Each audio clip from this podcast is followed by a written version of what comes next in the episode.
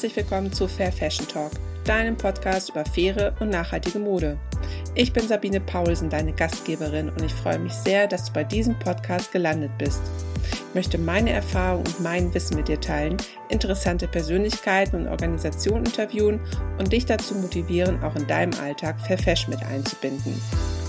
Peter Merkert ist Mitgründer und CTO von Retraced, eine Plattform für nachhaltiges Management. Retraced hat sich zur Aufgabe gemacht, anderen Unternehmen dabei zu helfen, ihre Lieferkettentransparenz zu verbessern und tiefe Einblicke in die Wertschöpfungskette zu ermöglichen. Als Tool wird hierfür die Blockchain-Technologie eingesetzt, um die Kommunikation vom Baumwollfeld bis zum Endkonsumenten garantieren zu können. Wie das System funktioniert und was man dazu benötigt, damit es auch richtig funktioniert, erzählt uns Peter in dieser Folge. Viel Spaß damit und keine Sorge, das ist nicht nur eine Folge für Tech-Fans. Hallo Peter, herzlich willkommen zu meinem Podcast Fair Fashion Talk. Schön, dass du dabei bist. Hallo Sabina, freut mich dabei sein zu dürfen. Sehr gerne. Ja, das wird heute mal eine etwas andere Folge. Es geht nicht direkt um Fair Fashion, aber am besten stellst du dich doch erst einmal vor, dich und deine Firma, das Unternehmen. Klar, also ich bin Peter, Mitgründer und CTO von Retraced, und wir bauen eine Nachhaltigkeitsmanagement-Plattform für Modemarken. Da geht es vor allem darum, eben halt Modemarken dabei zu helfen, ihre Nachhaltigkeit zu managen in eigentlich allen Aspekten.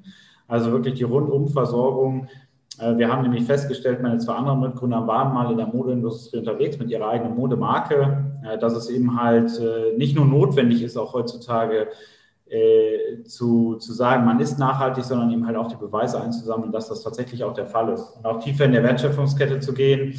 Die sind dann auf mich zugekommen. Ich komme ursprünglicherweise aus dem Blockchain-Bereich, habe da auch ein bisschen was mit Kryptowährung gemacht und meinten zu mir, hey, hör mal, in dem Bereich, gerade wenn es hier um Nachhaltigkeitsmanagement geht, wäre es unglaublich wichtig, da auch diese Technologie drin zu haben. Da geht es vor allem auch um dieses Compliance-Management, also dass da auch eine Unveränderbarkeit der Daten eben halt vorhanden ist, was das eines der wichtigsten Elemente ist und welche Partei hat was gemacht.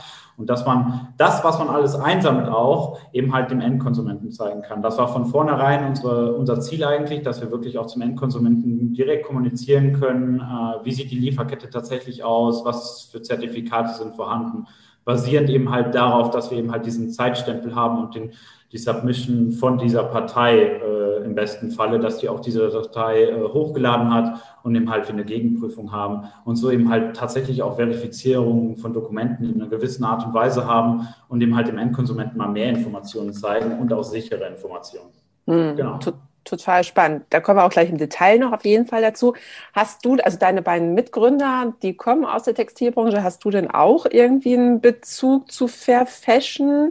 Oder hat er sich vielleicht entwickelt jetzt auch in den letzten Jahren oder Monaten? Also er hat sich vor allem entwickelt, als die Mitgründer auf mich zugekommen sind. Ich muss sagen, davor war ich als Techniker doch wirklich in meiner Bubble, der Entwicklerbubble gefangen. Da denkt man gar nicht so über diese Aspekte nach. Aber als die dann auf mich zugekommen sind, fand ich das auch wirklich, ich habe mit denen die Firma gegründet, einfach aus meiner intrinsischen Motivation heraus, dass ich gefühlt habe, das ist irgendwie mal was, da kann man wirklich einen Mehrwert bieten.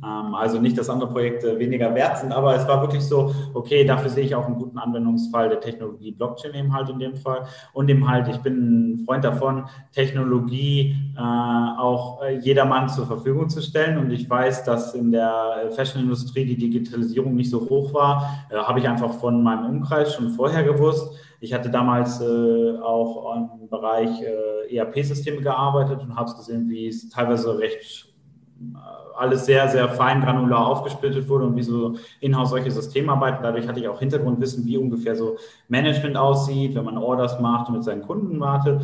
Na, da habe ich gesagt, nee, das ist super, da möchte ich auf jeden Fall mit dabei sein. Lasst uns hier was Solides aufbauen, dass wir wirklich nachvollziehen, wo kommen eigentlich Güter her.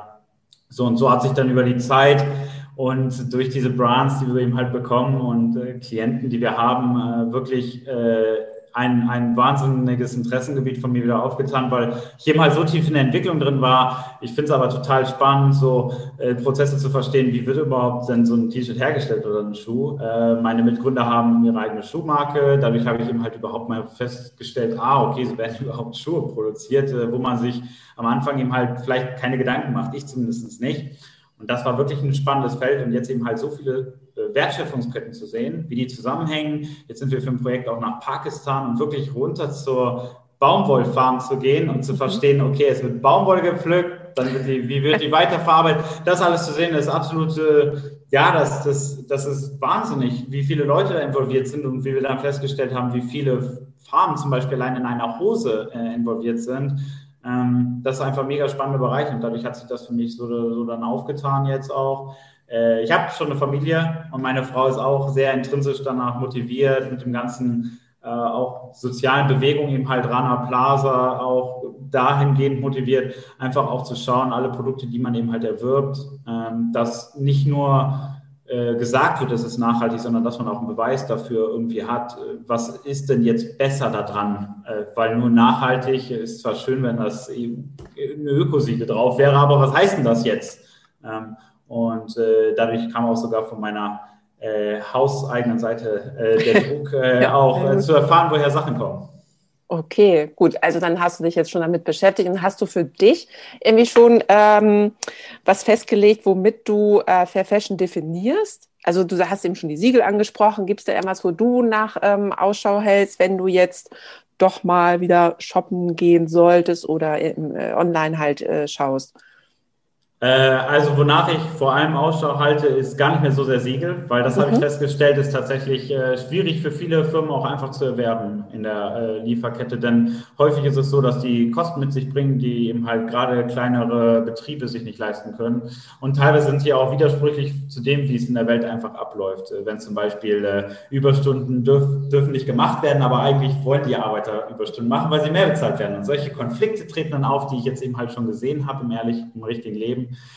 Ich schaue eher danach, dass die Firmen dann auch, also gerade bei unseren Kunden eben halt ihre Lieferkette darlegen können und je mehr sie eben halt wissen, desto besser ist es für mich und danach halte ich Ausschau. Ich weiß eben halt, wie schwierig es auch ist und wie echt, also einfach für schwierig und unrealistisch ist es wirklich auf alle Rohmaterialfarmer und so zuzugreifen, gerade wenn man eine kleinere Brand ist. Und ich würde nur eben halt gerne wissen, dass die eng mit ihren Lieferanten zusammenarbeiten, zum Beispiel gerade in Covid-Zeiten. Wieder ein gutes Beispiel, unsere Kunden haben eben halt primär versucht, dann auch den Arbeitern von den Herstellern auszuhelfen, dass die von zu Hause arbeiten können, weil natürlich die wurden geschlossen, die Herstellungswerke, die Mitarbeiter wurden nach Hause gesendet und dann hast du plötzlich keine Arbeit mehr. Wir haben da eine Brand bei uns, die hat dann eben halt sofort umgeschwungen und hat gesagt, okay, nähst du eben halt die Kleider zu Hause, gar kein Problem. Dauert ein bisschen länger, machen wir einen anderen Typus, eben halt alles, was du da hast und dann sind das eher auch einzigartige Stücke und das ist schön, wenn ich eben halt solche Erfahrungen habe. Da ist es eher, wonach ich Ausschau halte, dass eben halt auch da geschaut wird, dass die Menschen in der Supply Chain unterstützt werden. Aber dann steckst du ja echt schon ganz schön tief drin. Also du hast jetzt schon so ein paar Details halt einfach genannt, wo ich glaube, so manch Endverbraucher da noch gar kein Empfinden oder gar kein Verständnis für hat oder davon noch gar keine Kenntnisse hat. Also aber das hilft natürlich auch euch dann bei der Entwicklung einfach von dem System. Und genau, dann sind wir jetzt schon mal bei dem System Blockchain. Haben bestimmt schon ganz, ganz viele mal gehört, bisschen was drüber gelesen. Aber könntest du mal so ein bisschen erklären, wie die Blockchain-Technologie halt der Textilindustrie helfen könnte, nachhaltig zu werden? Ja, das Problem eben halt in der Textilindustrie, um sich darauf zu fokussieren, ist, dass die Parteien sich gegenseitig eigentlich nie vertrauen. Weil am Ende des Tages geht es für viele einfach dann um den Profit. Und Profit heißt meistens einfach, du verkaufst zum Beispiel größere Abnahmemengen, die aber unter Umständen gar nicht der Qualität entsprechen, die derjenige, der das abnimmt, haben wollen würde. Wir haben das gute Beispiel zum Beispiel bei den Baumwollfarmern, dass es tatsächlich so ist, dass die einfach mehr Müll einsammeln, also Müll im Sinne von Blättern und so, dass einfach die Abnahmemenge dadurch höher wird und die einfach darauf pokern, dass sie danach nachverhandeln können und trotzdem eben halt mehr Gewinn abzielen. Und eben halt diese Problematik rührt daher, dass man eben halt der anderen Partei nicht vertraut, dass sie die nicht wirklich bezahlt unter Umständen, dass eben halt solche Problematiken auftreten. Also man hat da viele auch politische Gezwungenheiten drin. Und Blockchain findet hier eine tolle Anwendung, weil es eben halt genau darum geht, dass man eben halt alle Parteien auf ein System zusammenlegt, ohne dass sie sich vertrauen und gegenseitig aber irgendwie überprüfen können. Das heißt, sobald zum Beispiel der Farmer etwas lossendet, dann wird die nächste Partei irgendwann mal den Empfang bestätigen. Da könnte unter Umständen noch eine Diskrepanz dieser Anzahl sein, wie viel tatsächlich versendet wurde. Aber irgendwann mal treffen sich die Parteien ja. Irgendwann mal wird auch eine Geldübergabe stattfinden. Und sobald eben halt dieser Einvernehmen stattfindet, dann kann man das eben halt abschließen und sofort auf der Blockchain speichern und dann weiß man immer genau, was passiert ist und dann kann es da auch keine Nachverhandlung mehr geben. Was eben halt ein Riesenproblem in dieser Modeindustrie, in den Wertschöpfungsketten ist, denn häufig, was geschieht ist, man sendet was raus und man ist eben halt der anderen Partei ausgeliefert, die der Empfänger ist und wartet nur darauf, irgendwann mal irgendwas zu erhalten und man hat eigentlich gar kein Recht mehr, da mitzustimmen. Und was man jetzt eben halt bauen kann in so einem Netzwerk wie der Blockchain, da sind eben halt ganz, ganz viele Parteien mit drin, wenn es hier eben halt zu erhöhten Diskrepanzen kommt, dieser An- und Abnahmemenge, dass man sagt, okay, da müssten eben halt gegebenenfalls noch andere Parteien mit zustimmen, ob es hier oder ob das gerecht sein kann oder nicht, oder dass man da wirklich nochmal Einblick nehmen kann, was eben halt sonst, da ist man nur ausgeliefert. Man sagt dann ja, okay, ich habe es jetzt versendet, jetzt ist es ja eh schon bei dir, ich habe nur ein Blatt Papier, dass ich es abgesendet habe im LKW. Und dann ist man eben halt echt ausgeliefert, was echt traurig ist. Also wir waren da vor Ort in Pakistan in der Region und da hat man wirklich auch diese Unmut gespürt. Also Unmut und Verzweiflung, weil sie gar nicht wissen, wie sie es lösen sollen. Und es gibt aber diese tolle Technologie, die alle verbinden könnte, wo man solche Verträge digital einfach fixieren könnte. Und sobald sowas einfach ein digitaler Handschlag getan ist, dann wird nichts mehr daran gerüttelt. Was ihm halt allen helfen würde. Könntest du das mal anhand eines T-Shirts, wir hatten eben schon das Beispiel T-Shirt, vielleicht mal so darstellen, wie so eine Blockchain dann irgendwie aussehen würde? Oder ich würde ruhig sagen, als T-Shirts vielleicht mal, dann kann sich der Zuhörer, die Zuhörerin das auch besser mal vorstellen, wie das so abverfolgt wird. Ja, grundsätzlich werden alle Parteien, die in der Wertschöpfungskette auch sind, einfach reflektiert als Parteien tatsächlich in der digitalen Welt, in der Blockchain. Und das, was meistens abläuft, sind Transaktionen von Gütern. Also alle Parteien sind in Transaktionen gebunden. Also entweder ich bin ein Versender oder ich bin ein Empfänger. Und dann geht es eben halt nur darum, dass bei diesem Versand und beim Empfang irgendwann mal ein Einvernehmen stattfindet und dass dieser Handshake da abgeliefert wird und auf der Blockchain abgespeichert wird und dann ist er eingeloggt. Und alle anderen Parteien sehen auch, dass da was eingeloggt wurde, zum Beispiel zu einer bestimmten Stückmenge, sagen wir mal 10 Tonnen Baumwolle wurden übertragen von der Farm zum Ginner, so heißt die nächste Partei in der Kette. Und die haben Einvernehmen gefunden, es sind tatsächlich 10 Tonnen, alles fein, das wird dann eingeloggt und das ist dann sichtbar für alle. Ah ja, die haben sich geeinigt. Vielleicht kann man die Menge noch sehen, da kommt es immer auf die Privatsphäre auch drauf an, wie viel kann man vom Vertrag sehen, aber auf jeden Fall wurde etwas eingeloggt.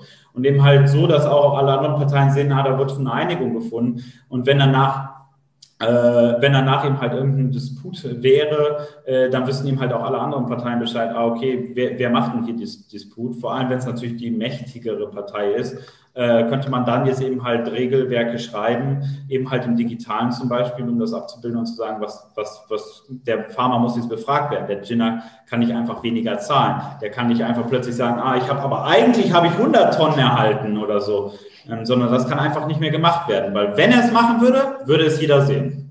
Okay, also kann man wirklich davon ausgehen, dass die Informationen, die dort auch eingegeben werden von jeder Partei, die werden von allen, die eigentlich in der Lieferkette auch mit involviert sind, auch verifiziert, geprüft? Also gibt es da eine gewisse Sicherheit auch einfach von den Informationsdaten, die eingegeben werden? Also es kommt auf den Umfang drauf an. Das ist eben halt recht schwierig. Das haben wir früh festgestellt, was darf überhaupt sichtbar sein, weil eben halt auch vieles gehört zum Betriebsgeheimnis dazu. Das wussten wir von Anfang an. Eben halt meine Mitgründer kamen von einer Modemarke. Da war auch das allererste Bedenken, ja, aber wenn du weißt, woher ich bestelle, dann kannst du es ja kopieren. Da geht es nicht mal mehr um Mengen. Deshalb haben wir auch uns von vornherein dafür entschieden, eine sogenannte Permission-Blockchain zu verwenden. Das ist nicht zu vergleichen mit den öffentlichen, die jedermann einfach beitreten könnte, alles verifizieren kann, sondern bei einer, zugangsbeschränkten Blockchain, da müssen Parteien eingeladen werden, damit sie verifizieren können. Und da sind Parteien auch verifiziert, wenn sie Einblick nehmen wollen. Der einfache Grund ist eben halt, dadurch, dass ich nicht einfach jedem Einblick in alles geben kann, muss ich eben halt so ein gewisses Privatsphäre-Hüllen schaffen, was eben halt ein komplexes Konstrukt ist zwischen verschiedenen Parteien, weil eine Partei versendet zu einer anderen, dann haben die ihren Vertragswerk da und dürfen da auch so viel versenden, wie sie wollen. Aber es müssen ja andere auch irgendwie verifizieren, die in dieser Blockchain wären. Die sind alle explizit eingeladen, zum Beispiel die Brand. Hey, ist das richtig, was da abläuft? Da gibt man eben halt spezifische Felder frei, die da sichtbar sind. Zum Beispiel, zu welchem Tag war der Übergang? Ja, oder dass überhaupt ein Einvernehmen stattgefunden hat. Das reicht ja schon aus. Zu welchem Tag? Und es hat ein Einvernehmen stattgefunden. Und dann können sich ja beide Parteien bei einem Disput darauf berufen und sagen, hey, das war genau diese Transaktion. Und plötzlich sagt die andere Partei, nee, das stimmt nicht mehr. Und dann können eben halt, dann kann die Brand sofort sehen, da ist ein Disput in meiner Supply Chain, da ist was ungut. Weil plötzlich sagt der Tenant, er hat mehr erhalten. Was ist los? Woher kommt das? Das kann ja nicht sein. Ja. Also, das ist auch wirklich auf ein Produkt hier, immer auf einen Artikel dann auch fix bezogen, ne? Oder? Ja, die Supply Chain ist komplex. Das Ding ist häufig, sehen wir als Endkonsumenten ja immer nur das Endstadium, wenn tatsächlich der Schuh rauskommt. Aber das Ding ist, wenn, sagen wir mal, bleiben wir beim T-Shirt. Und ich will ein weißes T-Shirt einfach raushaben, dann sehe ich das weiße T-Shirt als Endprodukt. Aber je tiefer man in der Supply Chain geht, umso mehr geht es ja um Großmengenabnahme auch. Da plant ja jemand weit voraus, wie viel weiße T-Shirts, weil nicht nur ich als Peter Merkert kaufe T-Shirts, sondern auch die andere Brand. Da geht es dann auch um Forecasting von Orders, von Kunden eben halt, Kundenanfragen. Auch sowas wie Blanket Orders, dass man sagt, hey, du hast 1 Million Abnahme, aber da 250.000, da 250.000 und dadurch durch das Forecasting dieser Mengen wird eben halt zum Beispiel der Hersteller dann sagen, naja, ich weiß ja schon, in einem halben Jahr, wenn ich 2 Millionen T-Shirts produziere, dann bestelle ich so viel Baumwolle. Dadurch kommt es, was ich sagen will, ist in tieferen Leveln kann man nicht mehr sagen, das ist für ein Produkt gewesen, sondern das ist eben halt für deinen eigenen Nutzen gewesen. Ob das jetzt für das Produkt war, weiß ich jetzt gerade nicht. Da gibt es natürlich Möglichkeiten, um das zu verbinden, weil wir auch als Retraced eben halt diese Brücke bauen wollen, um zu sagen, du hast ein weißes T-Shirt hergestellt und das kam von der Order, von dem Cotton da oder von der Baumwolle, dass wir das eben halt verbinden können, wenn die Partei uns das eben halt die Auskunft drüber gibt, weil die wissen es ja, für was es verwendet wurde. Aber leider auf tieferen Ebenen wird es eben halt schwammiger. Da wird es einfach schwieriger, sowas zu verwenden. Weil klar, der Baumwollfarmer wird nicht wissen, für welches weiße T-Shirt er produziert. Das stimmt, ja, genau. Aber das wäre jetzt so meine nächste Frage, ob zum Beispiel der Endverbraucher dann auch da einen Nutzen von hat, von der Blockchain-Technologie, dass er dann vielleicht nachher an seinem T-Shirt irgendwie einen QR-Code hat, den einscannen kann und dann halt dementsprechend die komplette Lieferkette dann auch sehen kann oder eingeschränkt das, was man halt freigeben kann. Genau, also das bieten wir an, weil es eben halt von Anfang an unsere Idee war, auch das zum Endkonsumenten zu kommunizieren, weil es auch einfach eine der Hauptaugenmerke ist von allen nachhaltigen Modemarken am Anfang, weil nur zu überleben, wenn man nachhaltig ist, ist einfach echt extrem schwierig. Man muss sich da im Markt gut positionieren und das am besten kommunizieren, wie ist man nachhaltig. Deswegen haben wir von Anfang an diese Endkonsumentenkommunikation mit aufgenommen. Du hast jetzt QR-Codes erwähnt, das bieten wir an, wir haben auch andere Identifizierungsmittel, aber das ist das Eingänglichste für Konsumenten.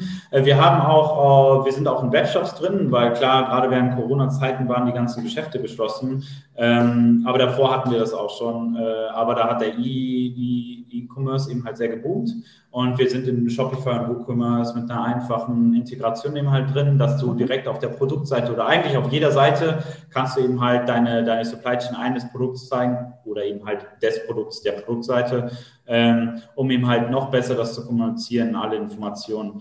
Genau, da werden eben halt eingeschränkt die Informationen eingeblendet zu dem, was wir kommunizieren dürfen. Aber man muss auch dazu sagen, wir haben gelernt, das reicht völlig so aus. Alleine schon, wenn man das Land sagt, woher es kommt, das reicht meistens dem Endkonsumenten aus. Wir haben das eben halt auch basierend auf Feedback von Endkonsumenten gebaut. Ich meine, das haben wir jetzt schon seit mehr als 1,5 Jahren, das Plugin. Und immer wieder verbessert, weil es bringt ihnen nichts, die genaue Straße zu wissen. Abgesehen davon, ich lebe in Zypern, hier gibt es eben halt unbenannte Straßen. Also es ist schon im europäischen Raum und man kann sich vorstellen, in anderen asiatischen Gefildern ist es einfach so, dass es viele unbenannte Straßen gibt. Deswegen reicht das meistens aus, die Provinz vielleicht noch. Und dann eben halt grobe Informationen über die Firma, das, was man lösen will. Was ich jetzt noch hinzufügen will, was sehr, sehr wichtige Informationen für Nutzer in der Blockchain ist, sind alle Zertifikate, die man hochladen kann. Weil alles, wenn es um Zertifizierung geht, also wenn man zum Beispiel sowas wie ein Ökotex-Zertifikat hat, dann hält man eben halt meist ein Zertifikat auch auf Firmenebene. Und das kann man dann eben halt auch tatsächlich dem Endkonsumenten zeigen, weil wir auch so etwas nur einblenden dürfen, sogar wenn wir den Nachweis haben. Also das erwarten auch die Zertifizierungsstellen, dass wir eben halt das Logo, ne, Rechte und so nur zeigen dürfen, wenn wir tatsächlich auch den Nachweis erhalten haben von den Fashion Brands und oder von der Firma, Entschuldigung, die das hochgeladen hat. Und wenn wir eben halt diesen Nachweis haben, dann können die sich auswählen, ob sie den anzeigen wollen zum Endkonsumenten oder nicht. Das geht nämlich wieder um einfach die Rechte, hey, willst du wissen, wo die Firma herkommt, ne? Also für die Fashion Brand, willst du das wirklich kommunizieren? Wir empfehlen das, weil wir glauben, dass es, auch wenn du eine Copycat bist, also einfach die Supply Chain kopierst, dass du immer noch, die Brand hat ja den Wert als Brand und nicht, weil sie den Manufacturer gewählt hat, aber okay, das darf immer noch jeder selbst entscheiden, da gibt es eben halt sehr viele sensible Personen und dann sagen wir, klar, du darfst das Zertifikat, den Proof ausblenden, aber auf Anfrage kann das immer gerne weitergeleitet werden. Also wir bieten das an, dass sie es direkt anzeigen. Und das, zum Beispiel das Zertifikat, wird auch in der Blockchain gespeichert, weil wir genau wissen, von wem wird es hochgeladen, an welchem Tag, was ist die Zertifikatsnummer. Und eben halt, sobald die Brand sagt, hey, ja, ich möchte auf meiner Seite kommunizieren, dass diese Firma das Zertifikat enthält, weil, wie gesagt, da steht auch meistens die Adresse und der direkte Name drin, dann können wir das zeigen und auch direkt sagen, auf welcher Blockchain-Transaktion das eben halt einfixiert wurde. Und dann kann es nicht mehr verändert werden, das ist auch wieder wichtig, ne? Also dass dann nicht jetzt plötzlich jemanden was anderes hochlädt. Ja, klar. Ja gut, ich meine, im Zuge der Who Made My Clothes Hashtag-Aktion und Fashion Revolution gerade letzte Woche ist ja die Transparenz immer mehr einfach im Vordergrund. Also nicht erst seit letzter Woche oder seit diesem Jahr. Das ist ja schon eine ständige Diskussion. Von daher, glaube ich, werden da immer mehr Brands dazu neigen, auch einfach ihre Fabriken halt zu veröffentlichen, um einfach die Transparenz entsprechend auch des Lieferkettengesetzes halt darzustellen. Und gut, wenn es dem Endverbraucher ist, ist es dann halt freigestellt, ob er sich dafür interessiert und sich das angucken möchte oder nicht, ne? Und aber gut, das mit den Zertifikaten finde ich auch noch ganz interessant. Also würde auch so ein GOTS, also ein Global Organic Textile Standard Zertifikat, dann halt auch hochgeladen werden und man könnte halt gucken, okay, für welche Produkte und so ist der Lieferant zertifiziert und das wird alles aus der Transparenz dann gemacht. Ja, genau. Also GOTS ist sogar nochmal eine Idee komplexer, weil die eben halt bestehen aus den Firmenzertifizierungen und der Zertifizierung bei der Herstellung für dieses spezielle Produkt, weil da wird eben halt jede Transaktion von Gütern auch zertifiziert. Genau, also das bieten wir auch an, dass sie das auch hochladen können, weil die nachhaltigen Modemarken müssen es, also wenn man ein nachhaltiges Produkt erstellt, wie zum Beispiel mit Bio-Baumwolle, dann muss man die sammeln oder sollte sie sammeln, das würde ich sehr empfehlen. Und da bieten wir das natürlich sofort an, dass die das natürlich bei uns eintragen und gegebenenfalls zeigen können. Was auch eben halt einer der Gründe ist, warum ich glaube, dass wir als Retraced eben halt gerade so super gut dastehen, weil es jetzt auch noch diese Gesetzesregelung gibt, die du erzählt hast und eben halt jetzt schon das Problem ist, dass es da keine andere gute Lösung für gibt und jetzt wird das gerade eben halt in einem Google Drive oder irgendeiner Ordnerstruktur abgespeichert in einem Excel-Sheet und das Problem ist, dass es dann sehr unübersichtlich wird, auch für Nachkömmlinge, falls man mal auch unter Umständen Mitarbeiter auswechselt, aus welchen Gründen auch immer, ne? Oder jemand ist krank, das ist sofort die Modemarke aufgeschmissen und sagt so, ja, okay, jetzt schaffe ich es nicht mehr. Und wenn es um Gesetzesgebung geht, da haben wir eben halt auch Anfragen von wirklich Großkunden, weil da geht es ja auch einfach um Importe, zum Beispiel Importe in die USA, dass man nachvollzieht, woher kam das, woher kam die Baumwolle, ist sie aus kritischen Regionen, die die USA unter Umständen verbietet, wenn die USA jetzt verbieten würden aus Regionen aus China, dass man nachweist, dass das nicht aus China kommt. Und das ist eben halt wichtig, weil sonst steht man da eben halt beim Import und dann wird es abgelehnt und man darf es schön wieder zurücknehmen. Ja, ist auch absolut gerade ein aktuelles Thema, ne? Was du jetzt da gerade ansprichst, genau. Aber kann man auch mit der Blockchain-Technologie irgendwelche Prozesse innerhalb der Lieferkette verbessern, also sei es irgendwelche Arbeitsbedingungen, Anforderungen, Preiskalkulationen, ist das auch irgendwie damit verbunden oder ist denn das? Ich würde sie primär nicht zur Prozessoptimierung selbst hernehmen. Es geht da wirklich eher mehr um die Datenunveränderbarkeit und das Vertrauen schaffen in einer Situation, wo man eigentlich nicht das Vertrauen der Gegenpartei hat.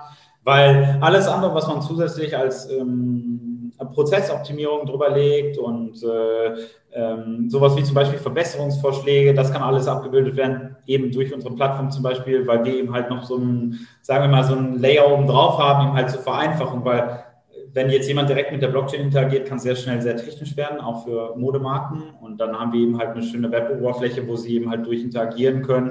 Und wir können da eben halt die Daten einfach viel besser weiter transportieren visuell, wie wir zum Beispiel Verbesserungsvorschläge machen oder Vorschläge, wenn es zum Beispiel um eine Supply Chain geht, also um eine Wertschöpfungskette, weil ich weiß, welches Material du verwendest, welches Modestück du herstellst, zum Beispiel ein T-Shirt, dann kann ich dir schon sagen, wenn es ein Baumwoll-T-Shirt ist, was ungefähr da an Prozessen drin sein muss. Was natürlich schon unglaublich hilft, weil gerade kleinere Marken das nicht wissen, auch große nicht. Aber dass man da schon sagt, hey, sehr wahrscheinlich musst du diese Prozesse abdecken oder du musst diese Prozesse mindestens abdecken, um eine umfangreiche Supply Chain zu haben. Weil eben halt manche wissen es einfach nicht, ne? Und ja, so kann man denen eben halt aushelfen und das ist gar nicht Teil der Blockchain, sondern das ist einfach nur eine logische Schlussfolgerung, die ich oben drauf setze, die ich gar nicht in der Blockchain bräuchte. Also so eine Art Guideline, dass man die einfach so vorgibt irgendwie und dementsprechend muss man sie halt ausfüllen, weil man schon weiß, okay, das sind die Anforderungen und okay, klar. Ich habe jetzt nochmal gelesen, dass die Blockchain-Technologie auch neue Ökosysteme erschafft. Was kann man sich denn darunter irgendwie richtig vorstellen? Da konnte ich nicht so wirklich was mit anfangen oder es greifen. Ich finde den Begriff auch immer sehr ökonomisch. Ich glaube, was damit gemeint ist, ist einfach nur, dass es mögliche, wie soll man denn sagen, Geschäftskonzepte noch erschaffen könnte oder eben halt, also ich fasse es mal in meinen eigenen Worten, ja, also wenn man so eine Blockchain hat, das Ding ist, was gerade eben halt in der Welt abläuft, ist, selbst wenn ich noch einschließe, bleiben wir beim Farmer und beim Ginner, okay, der Farmer versendet Baumwolle, der Ginner empfängt Baumwolle und dann sage ich irgendwann mal, einigen die sich darüber. Was ich jetzt natürlich, was die ultimative Einigung ist immer Geldübergabe. Das ist das Beste, weil Geldübergabe, da rüttelt danach keiner mehr dran. Das ist wirklich das, da ist mir egal die Menge, aber wenn die Geld geeinigt haben, dann weiß ich, was abgeht. Das Problem ist häufig, dass eben halt noch sehr viel in Cash, also einfach ohne Banküberweisung. Aber was man eben halt machen könnte, ist eben halt mit Blockchains da eben halt auch die Geldübertragung zu steuern. Wenn eben halt die Banken die Unterstützung dafür bieten, dass man einfach zum Beispiel, also da geht es nicht darum, dass man jetzt die Kryptowährung oder so schafft, sondern einfach nur, hey, man hat hier bei einer Commerzbank einen Account und der andere hat das bei der Deutschen Bank und wenn die beide eben halt eine Anschlussmöglichkeit hätten, wo ich sagen kann, aber beide Parteien bei Einigung zu einem bestimmten Betrag wird von der einen zur anderen Partei automatisch das Geld versendet, ja. Da kann ich zum Beispiel sagen, du bist ein Ginner und du bist bei der Deutschen Bank, und du einigst dich mit der Farm, der ist bei der Bank, auf den Betrag und dann kann ich das automatisch einspeisen, eben halt in die Deutsche Bank und versand's eben halt zu anderen. Und wenn man so eine Einigung eben halt schafft, dann ist das natürlich nochmal ein völlig anderes System, weil was man jetzt eben halt machen kann, ist auch eine Nachvollziehung, zum Beispiel wie Gelder geflossen sind und eben halt auch zum Beispiel tatsächlich, ob faire Löhne zum Beispiel gezahlt werden. Also das geht hier nicht nur dann um Warenübergang, sondern ich kann eben halt auch andere Geldübertragungen einfach abspeichern. Da sehe ich eben halt auch in nächster Zeit noch ein riesen Potenzial, sobald das eröffnet wird eben halt. Da gibt es eben halt noch recht wenige Banken, die das möglich machen, dass sie eine Schnittstelle bieten, aber das wird in Zukunft auf jeden Fall kommen. Also Zukunft, ne? Vielleicht 5 Jahre, vielleicht 10. Genau. Aber das ist der ultimative Handshake, weil sobald, also über Geld, das ist eben halt, ob man sich jetzt einigt über eine bestimmte Menge, da kann immer noch die andere Partei sagen, ja, passt, der ist okay, ob jetzt 50 Kilo mehr, weniger, ich sage einfach ja. Aber wenn es um Geld geht, da wird nicht einfach jeder sagen. Nee, das ist schon ein anderer Schnack, das stimmt. Aber das wäre natürlich auch ganz interessant für das Thema existenzsichere Löhne, ne? Das ist halt ja auch gerade groß in der Diskussion beim Grünknopf, bei GOTS und wie man das halt umsetzen könnte. Das könnte da ja auch dann ganz gut mit einfließen. Ja, also das wäre natürlich wunderschön, wenn man da auch mehr Geldströme abbildet. Ich sehe das jetzt immer als ersten Geldstrom, den man abbilden kann, weil die Mitarbeiter ist eben halt nochmal so Komplexität höher. Wer will dann schon seine Mitarbeiter in irgendein technisches System eintragen? Ja, Datenschutz, weil die meisten wollen, wahrscheinlich. Ja, genau. Ist zwar nicht in allen Ländern reingegeben, aber trotzdem, die wollen das nicht ausgeben. Ne? Die sagen dann, deswegen gibt es ja sowas wie Audits, dass eben halt eine Firma kommt und das überprüft und sagt, ja, sind faire Löhne. Und dann hast du eben halt deinen Checkmark und dann musst du dem Audit-Ergebnis vertrauen. Deshalb gibt es das ja, weil die wollen ja nicht, dass man eine Einsicht einfach in alle Dokumente hat. Sonst, wenn jeder alles offenlegen wollen würde, wäre ja eigentlich gar nichts ein Problem, aber das ist eben halt schon eine kleine Hürde noch, das abzubilden. Aber dann wäre das natürlich sehr spannend, weil dann kann man natürlich auch, also als Techniker gesagt, so viele Benchmarks fahren. Wenn ich nur einen Ausschnitt davon hätte, an Geldübertragung, kann ich ja immer extrapolieren, was im gesamten Land abgeht oder zumindest in den Regionen, in der Stadt, im Stadtabteil. Ich meine, je mehr Daten, desto besser. Aber das wäre natürlich faszinierend. Mhm. Gut, dann sind wir wieder beim Thema Vertrauen wahrscheinlich einfach auch. Das wird auch noch alles ein bisschen dauern. Ich meine, wie lange gibt es jetzt die Blockchain-Technologie gibt es, glaube ich, schon recht lange doch, aber man so als, sag ich mal, Normalverbraucher kommt da eigentlich jetzt gerade mal erstmal so ein bisschen mit in Verbindung, ne? Also, ja, ich glaube, also wenn man jetzt nach realen Applikationen fragt, neben unserer, da gibt es noch einige andere, die wir aus der Oracle-Welt kennen, aber es ist jetzt nicht so häufig. Abgesehen davon sieht es eben halt der Verbraucher, es muss immer abstrahiert werden, weil ein Endverbraucher, es ist zwar cool und ich weiß es auch von meinen Leuten, wenn man dann immer so eine Blockchain-Transaktionsnummer zeigt, aber ganz am Ende bringt es einem Endkonsumenten nichts. Selbst wenn ich einfach auf einer Seite, also wenn ich selbst der Endkonsument wäre und auf einer Seite shoppen will und ein T-Shirt kaufen will, dann bringt es mir nicht, eine Transaktionsnummer zu sehen, die völlig zufällig ist und einen Tag, sondern ich will ja einfach wirklich wissen, wurden alle fair bezahlt. Und deswegen ist es der Fall, dass man das häufig weg abstrahieren muss und deswegen weiß man es häufig gar nicht, ob eine Blockchain überhaupt im Einsatz ist, weil es eben halt so stark extra weg extrahiert wird, auch für Endkonsumenten. Ja gut, man müsste das dementsprechend halt für den Endkonsumenten auch wieder ein bisschen, sag mal, einfacher auch darstellen, ne? Damit er den Bezug dazu einfach auch findet und was für einen Mehrwert er dann dafür bekommt auch, ne? Weil ich glaube, fürs Unternehmen ist es auch schon sehr hilfreich, weil tatsächlich gibt es ja noch viele Unternehmen, die ihre Lieferkette gar nicht kennen. Aber es geht halt natürlich auch groß darum, dass der Endverbraucher einfach da mehr involviert ist und mehr Wissen bekommt zu dem Kleidungsstück oder über das Kleidungsstück, was er dann gerade kauft, ne? Ja, aber es ist tatsächlich mehr in-house, das, was ich auch gesagt habe, diese Compliance-Regelung, wo es darum geht, dass ich weiß, wer hat was verändert. Und das ist so wie immer bei solchen Compliance-Regelungen, du fragst erst danach, wenn du ein Problem hast, ne? Verträge auch so, du schaust den erst an, wenn du ein Problem hast. Und so ist es häufig dazu gekommen, dass wir es wurde immer erst erfragt, als dann ein Problem tatsächlich aufgetreten ist, wo dann eine Partei gesagt hat, aber das kann ich mich jetzt nicht so dran erinnern.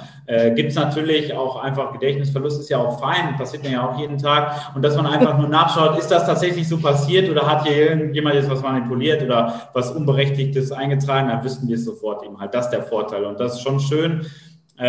Und es kommt dann immer erst hoch, wenn es gebraucht wird. Aber man muss es eben halt schon haben davor. So ist es bei uns. Das ist ja leider immer so, ne? Es muss ja immer erst was passieren, damit man da irgendwie in Aktion gerät und handelt, ne? Auf jeden Fall. Ja. Und sag mal, jetzt nochmal so ganz zum Pragmatischen. Also es kann aber jeder auch an dieser Blockchain-Technologie teilnehmen. Also man braucht keine besonderen, sag mal, Tech-Kenntnisse, keine besonderen, was weiß ich, Hardware- oder Software-Sachen. Okay, eine Software wahrscheinlich dann schon irgendwie, aber und hat das irgendwelche besonderen Kosten auch für die einzelnen Prozesse oder die einzelnen Lieferanten in der Prozesskette?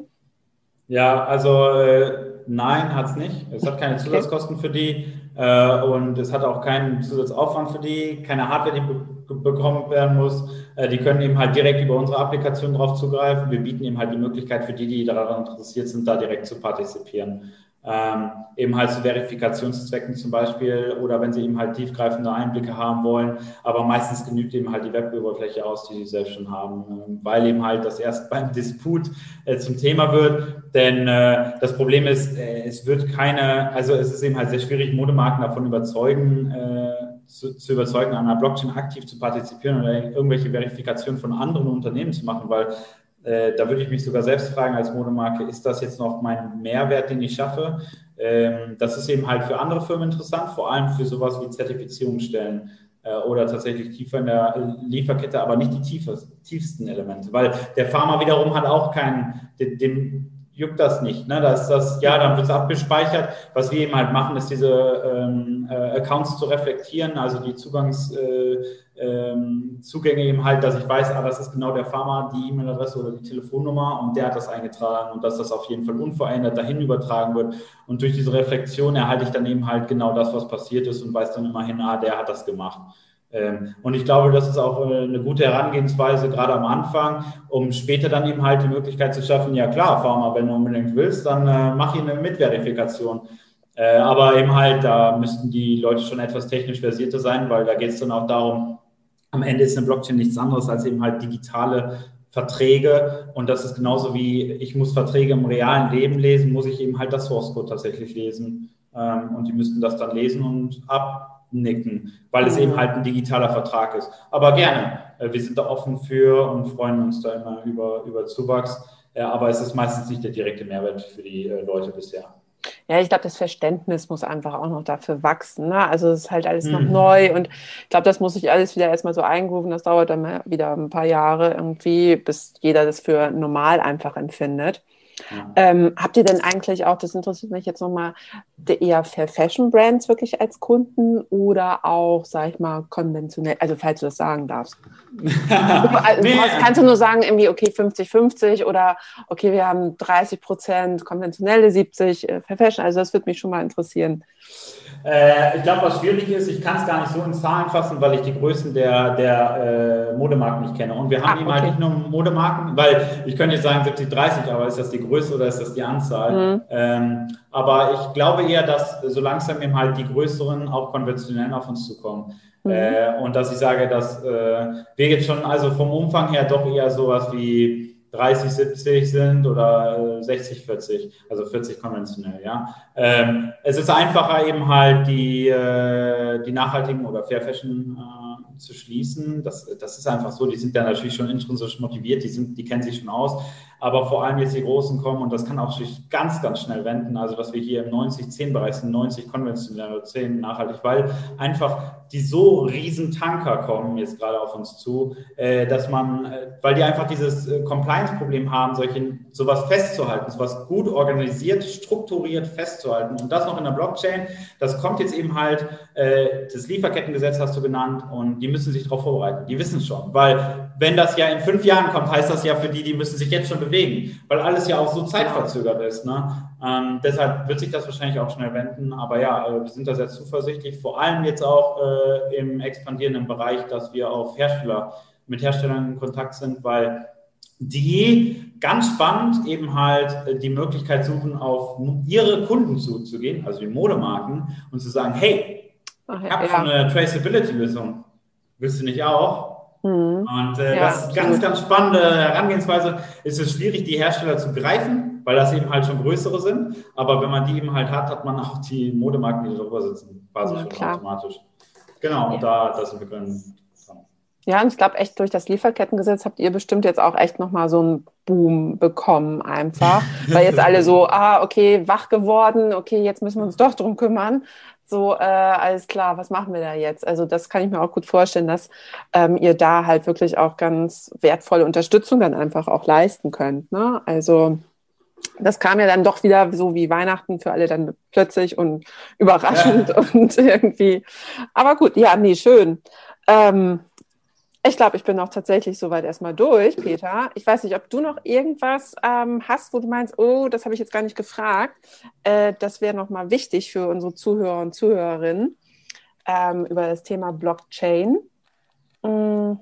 Nee, ist fein erstmal als Verständnis. Weißt du, das ich glaube, also es war auf jeden Fall viel Input schon mal. Genau, ich glaube, das muss man jetzt erstmal so sich visualisieren und verstehen, wie sowas dann läuft. Aber letztendlich, es ist ein gutes System einfach, um alles zusammenzufassen auch und abzudecken, ne? Ja, also es ist absolute Notwendigkeit, das Thema heutzutage darauf aufzubauen, weil in Zukunft wird eben halt die Notwendigkeit dafür da sein. Dass jetzt schon wieder drauf ist, ist eher unwahrscheinlich, aber es wird die Notwendigkeit kommen, unabdingbar. Genau. Ja, und ich wollte noch hinzufügen, auch sowas wie Zalando zum Beispiel, die haben auch gesagt, ich glaube bis 2023, dass da alle Marken auf deren Plattform nachhaltig sein müssen. Was auch immer das heißt, ist wie das Lieferkettengesetz, ein bisschen schwammig formuliert, aber grundsätzlich so ein Weckruf, ne, für die Leute. So, genau, und jeder kleine Schritt hilft ja schon mal. Genau, nachhaltig ist halt ein Begriff, der nicht geschützt ist. Man kann sehr viel darunter definieren, aber gut, wenn der Gedanke schon mal da ist, man ein bisschen was macht, dann ist man ja schon mal irgendwie beruhigt, dass überhaupt was in die Richtung geht. Ne? Ja, richtig. Alles klar, Peter.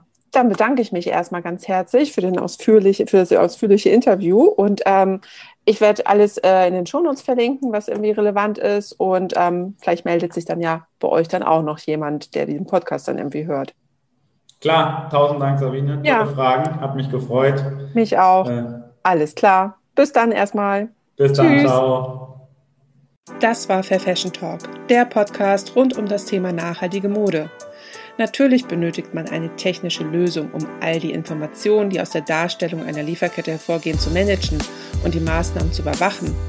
Auch in der Textilbranche kommt man um die Digitalisierung nicht rum, aber letztendlich ist Vertrauen eine ganz wichtige Basis, um das Blockchain-System effizient zu nutzen.